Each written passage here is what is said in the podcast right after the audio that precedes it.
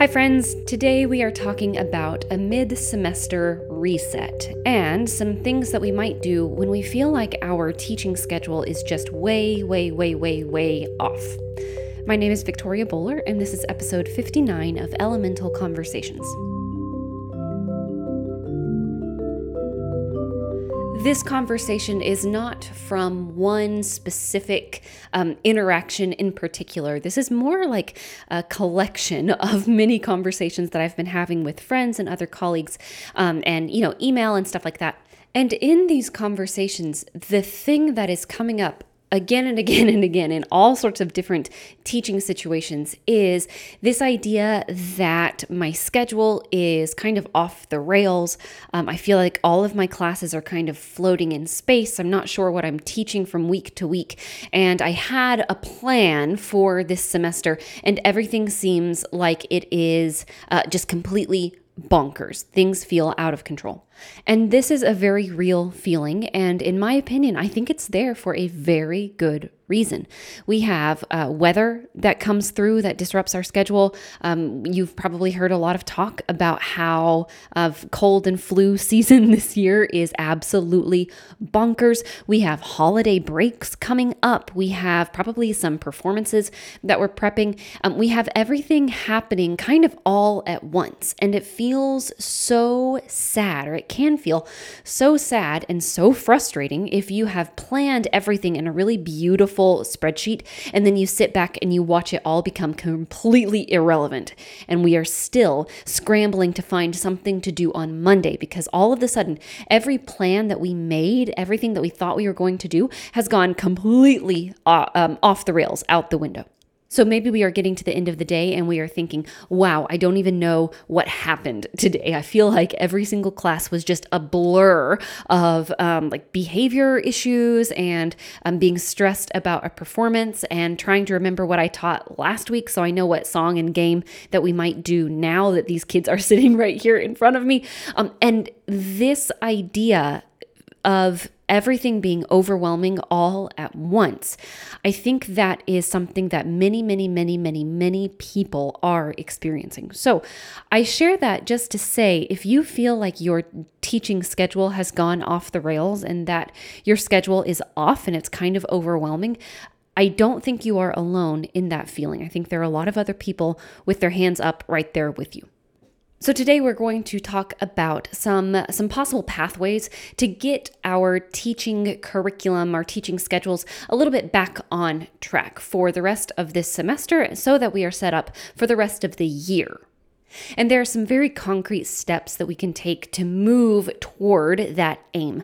But first I want to talk about about kind of setting the scene for this conversation. Because when it gets into the logistics of actually what we are going to teach at what grade at what time like what musical concepts etc like all of the planning document stuff all of that has to do with some very concrete logistics. And i think that even though that is really really important i'm not sure that that's the best place to begin the conversation. I think i would prefer to start this conversation a layer deeper talking about uh, some of the mindset um, challenges that we uh, can face when it's time to address a teaching schedule that has gone off the rails. The question I want to ask is Is this true?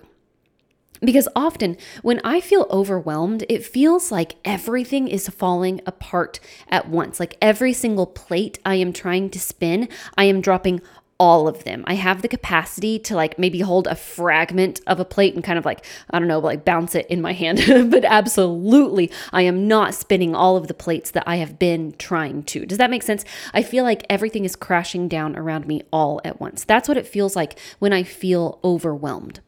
And maybe that's a feeling that you can relate to as well. In conversations that I've had with, again, several friends, several colleagues, and some email interactions, one of the things that I think is very helpful is to ask that question Is this true? So let's look at a classroom breakdown. Let's look at the grades that you're teaching. Very likely, your situation is going to be something like, again, when you compare um, how you feel week to week in terms of the musical content that you are working through and how that compares to your curriculum outline, your scope and sequence, um, your plans for the year, and just this feeling of like, I know what's coming next and I know what songs I'm doing and I know why I'm doing them and everything has a purpose, things are streamlined, and I feel good about how the next several weeks are mapped out. When you look at your teaching situation, very likely it will be something like okay, kindergarten is on track. First grade is actually, from a curricular perspective, first grade is on track. It just feels off because I have a couple classes that talk a lot. Second grade, I don't, I have no idea what's going on with second grade. We are like in outer space from a curricular perspective. Third grade is on track. I feel good about third grade. Fourth grade was on track, but now we're getting ready for a concert, and I'm not really sure what's going to happen when we pick up after the concert is over. And then fifth grade is like hanging on by a thread. I don't even know what's happening there when we look at that all together, yes, it makes sense that we would feel overwhelmed because that is a lot of information and that's a lot of different tracks to try to keep up with on a daily basis and then on a weekly basis and then on a semester basis, right? And again, with all of these performances and programs and kids missing, and you are missing class, and there's a field trip and a PTA meeting and everything like that, it makes sense that when you look at it as a whole, it feels big, it feels overwhelming, right? So, again, with this idea of an elemental conversation, let's zoom in and let's see if we can find a way to pull things apart so it's not like a big um, spaghetti monster mess where everything is interconnected. Let's see if we can pull some things apart. The thought that we have, that we can have sometimes, is everything is broken everything is broken right now. I'm dropping every single plate I'm trying to spin. But when we get our ideas on paper, when we get these thoughts on paper and actually look grade by grade at what we are dealing with, what we see is that kindergarten is on track. We're good with kindergarten. I also see that third grade is on track. And now that I'm looking at it, I see that first grade actually is on track. It just can feel a little bit chaotic in that class because of some talking, maybe some like small behavior things. So now I see that kindergarten, first, and third are good. I'm not overwhelmed by them. I feel off when I think about second grade and fourth grade and fifth grade. And again, this is just an example. This is a completely hypothetical situation. But when we get things on paper, we see that we have three classes kind of wandering around in space, causing us stress from a curricular perspective. And we have three classes that are on track. Why does this matter? When we can center the reality of the situation instead of the overwhelm about the situation, it changes the problem. Because one possible approach here, and this this also plays into a tendency that some of us have. My hand is way high in the air here. Um, a tendency that we have to move into all or nothing thinking, black and white thinking. One possible approach to feeling this stress in the middle of the semester is um, I am either the smooth, no stress teacher of the year with everything calm and color coded, or I am frazzled and I'm burnt out and I am ready to quit my job and everything is chaos. And the the danger of that, friends, is that if I feel frazzled with one grade or two grades or three grades, it can very easily move into feeling that everything is a frazzled mess and everything is chaos, right? The other approach that I want to kind of move us toward, if if you know, if you're willing, is that you know, taking this hypothetical situation that we just talked about with those grade level breakdowns, kindergarten for a second, another approach to this feeling of overwhelm is you know what? There are some tweaks that I want to make to second grade and fourth grade and fifth grade to feel calm in my teaching. Again, this is important to talk about because it changes the problem we're trying to address. We're not inventing an entirely new curriculum from scratch because our program is completely broken. We are course correcting three grade levels in this example. So, when we sense that this pattern of all or nothing thinking is kind of creeping its way into the curriculum planning process, I think it's just helpful to name it. One other thing that I want to address before we talk about some very concrete things that we can do, um, it's also helpful to name that when you are teaching a grade level and it feels calm from a curricular perspective, like I know what I'm doing next week and the week after that because I know that every activity is tied to a clear curricular purpose and I have a sequence of concepts and skills that matches my reality and it's a good fit for my classroom.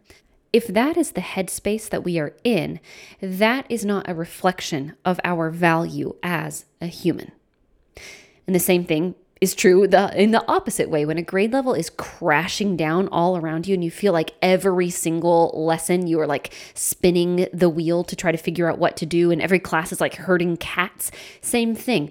That is not a reflection of our value as humans does that make sense? Because the point of what we're doing has never been that we need to teach half notes in second grade by January. That's not why we're here.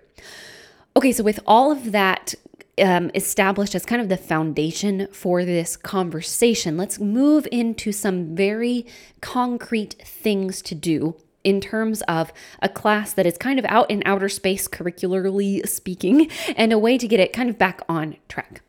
The first thing that we're going to do is a deep breath and a brain dump. And then we're going to talk about a curriculum outline. And then we're actually going to schedule out a plan for the rest of the year. Let's talk about this first step of a deep breath and a brain dump. We've already talked about how things can feel very frazzled. We can feel very aimless. And um, this this idea of the overwhelm can be very uh, messy inside our brains. And so, one of the things that I think is so, so helpful to do is just get it on paper. So, with a sheet of paper and a curriculum outline, or with just a blank sheet of paper, let's write down what we have done this semester. In my opinion, Ideally, this would be a list of concepts and then corresponding songs and games and activities. So, like, this is the collection of fun things that we were doing, and this is why we were doing them. That is going to give us a lot of information about what we've been doing and why we have been doing it. And that will help us with our next step so we know what to do um, for the rest of the month and then through the rest of December. Sometimes, though, we don't have a list of concepts. Sometimes we might have just been doing fun activities just to get by, right? So every class feels like we're trying to do something new and fun to kind of not take up time, but a little bit to take up time, right? um, just to have fun in music class without a very clear thread of concepts that move through grade levels. And that's okay too. So, whatever you have done in your teaching, my suggestion would be to start off by writing it down.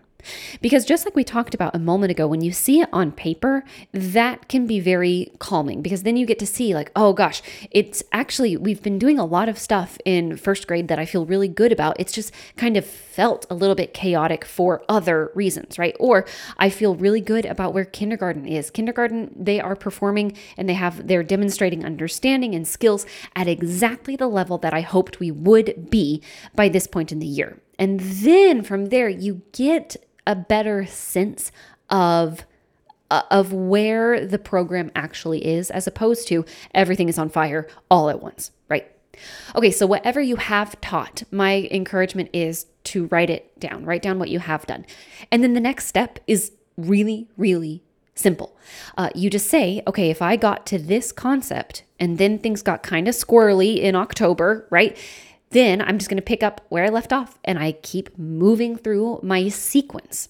And to me, that is the magic of long range planning if we are long range planning in a way that is grounded in reality and that is reflective of our interests and our students' interests and their backgrounds and, and our curricular goals from a broad perspective, if we have all of these foundational documents, then it doesn't matter if we take a little detour off to the side in October and do some really, really fun, you know, listening lessons and all of this stuff.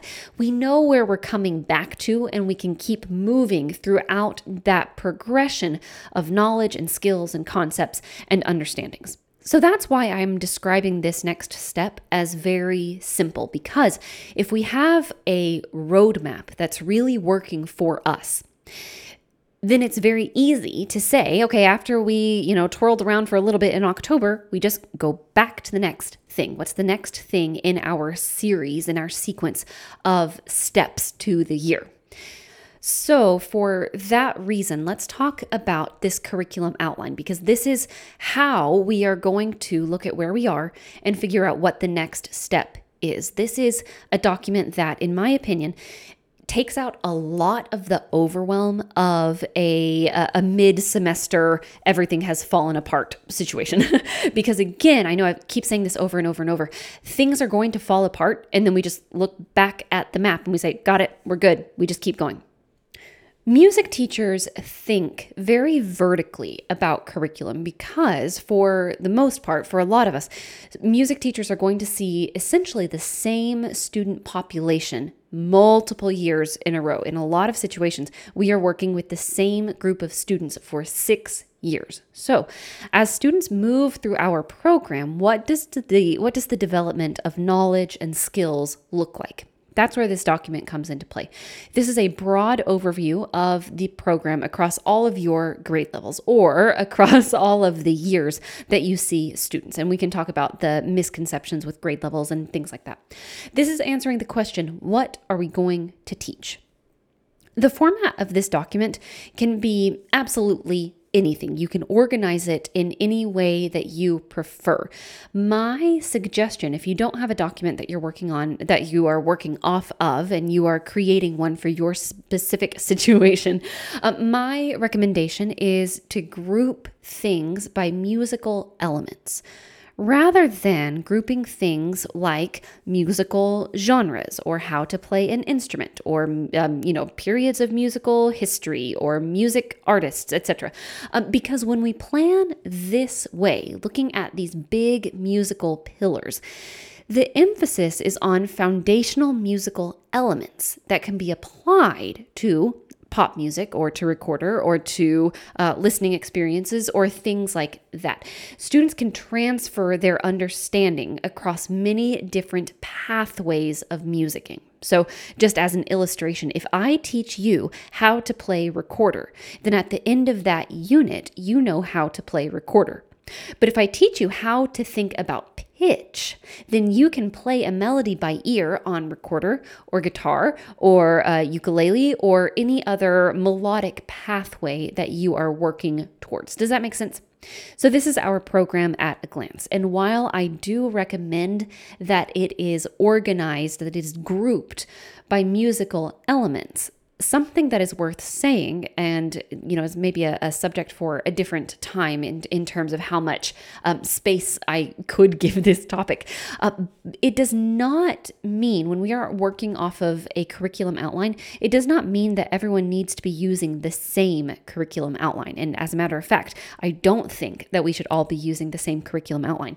I don't think that we should all have the same uh, sequence of specific concepts. For example uh, first high and low, and then so and mi, and then so la so mi, and then so mi la, and then mi so la, and then we move to do, and then we move to re. I don't think everyone should have a uniform document. I don't think that it would be beneficial at all. And I don't think that we should have the expectation that everyone is going through a sequence at the same pace. When I talk about a recommendation to have a curriculum outline, to have a sequence of uh, musical concepts that you are going through, a sequence that is logical and artistic and it is appropriate for your situation, I don't mean to suggest that everyone's program needs to be uniform based off of a curriculum outline or a sequence that you find on the internet or in a music textbook or that you got from, I don't know, a workshop or your college professor.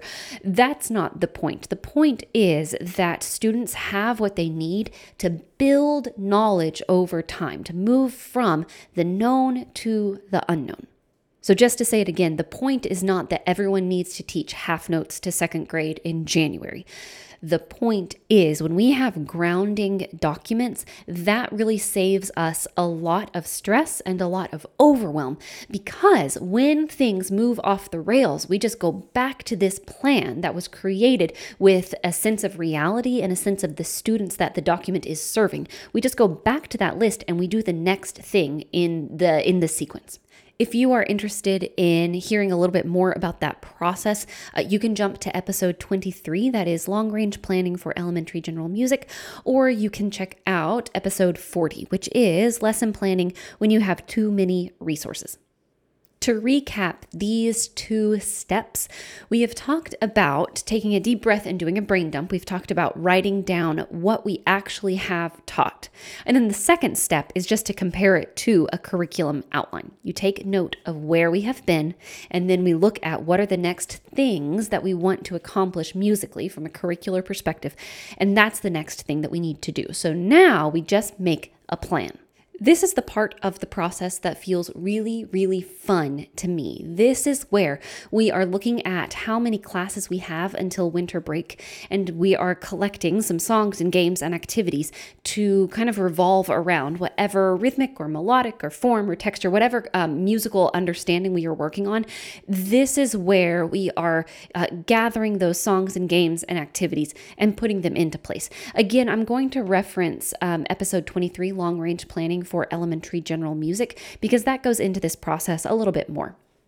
But this is the actual fun part of teaching music. This is the actual musicking in the classroom. These are the songs that we love to do. These are the games that we know students love. These are the musical concepts that we are excited to explore. All of this is the fun stuff. In the planning binder, um, at the beginning of the year, there was a mini course about long range planning. And we talked about how this is like picking out seeds for a garden where you're like, oh, I'm so excited to grow all of this stuff. I cannot wait to, you know, grow these carrots and this broccoli, blah, blah, blah. This is the fun part where we look at how we are going to fill our time in the classroom to serve a musical purpose. Something important that often comes up and that we'll also talk about later is a, a, situation where let's imagine, let's go back to second grade. Let's imagine that in your curriculum outline, you see that in second grade, you want to explore quarter notes, you want to explore half note, and you want to explore four 16th notes on one beat. Me. And let's say that at the beginning of the year, you were kind of rocking and rolling in uh, quarter rest land, and then things got kind of squirrely. You were kind of like floating in space, you're herding cats, etc. Then the question is do I start working on half notes right now and move on to the next thing, or do I back up and do I kind of build up a foundation of rhythmic knowledge, rhythmic experiences, rhythmic understandings before I move on to the next unknown thing?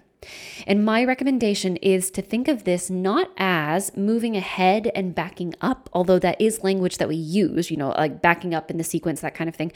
Instead, I would uh, kind of shift this focus to be talking about the foundation of a house. And the question is after I have been like hanging pictures and hanging curtains and picking out paint colors, is it worth it to go build my house foundation? Or is that like discouraging because we're going backwards? And to me, it's like, no, that that's really exciting. That we definitely want to have that foundation of musical understandings, of rhythmic understandings, so that students have what they need to relate the new information to previous information, always relating the known to the unknown. Where have we been? How does it compare to the new concepts and materials and songs and games and activities that we are learning? So I want to encourage you that even if it feels like we are moving backwards in our uh, curriculum outline and the sequence for our program, it is absolutely worth it to build a, a, set of musical understandings that students can kind of use as a springboard in future years. Again, we'll talk about that in just a moment. With this idea of making a plan and kind of making the schedule for the rest of the semester and then maybe even the rest of the year, one of the things that we know is that the fall has disruptions, right? We talked about that at the beginning. We talked about cold and flu season, we talked about weather, we talked about performances, we talked about holidays. The fall has disruptions. We know that, right? and guess what? This is going to happen in the spring as well. In the spring, we are also going to get some colds. We are also going to have performances. We are also going to have breaks. We can expect scheduling disruptions and we can expect concerts and we can expect sickness every single year.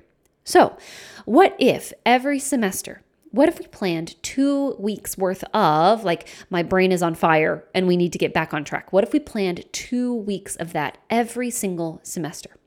And during these two weeks, you can turn on a movie and do coloring sheets. You can do something on iPad that doesn't require a lot of supervision or setup.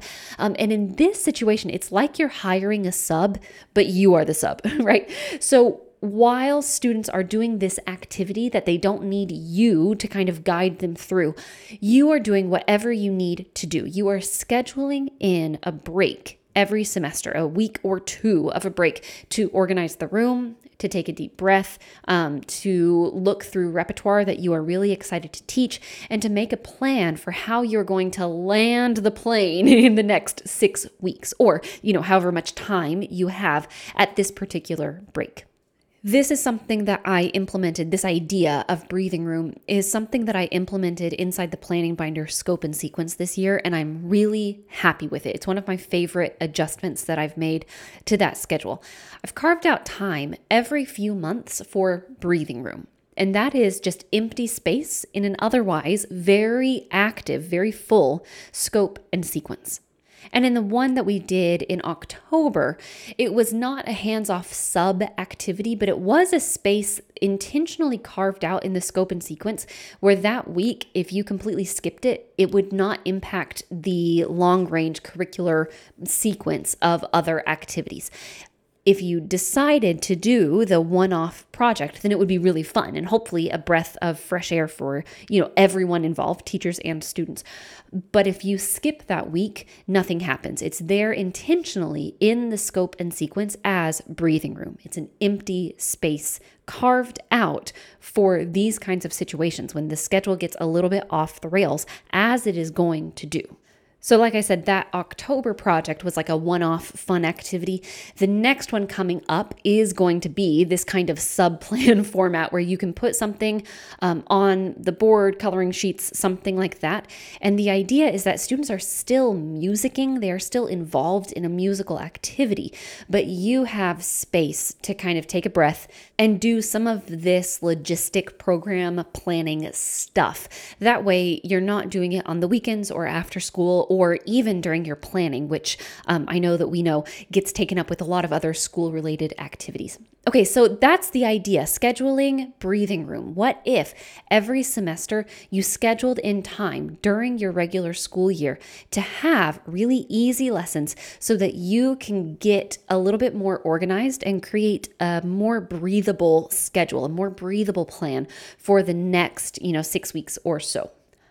We've talked about the frame of mind that can be really helpful when we have this conversation, when we approach getting a curriculum kind of back on track, so to speak. And we've talked about centering what is true because normally it is not true that everything is chaos all of the time. Normally it's a little bit more true that there are a few grades that need some tweaks, right?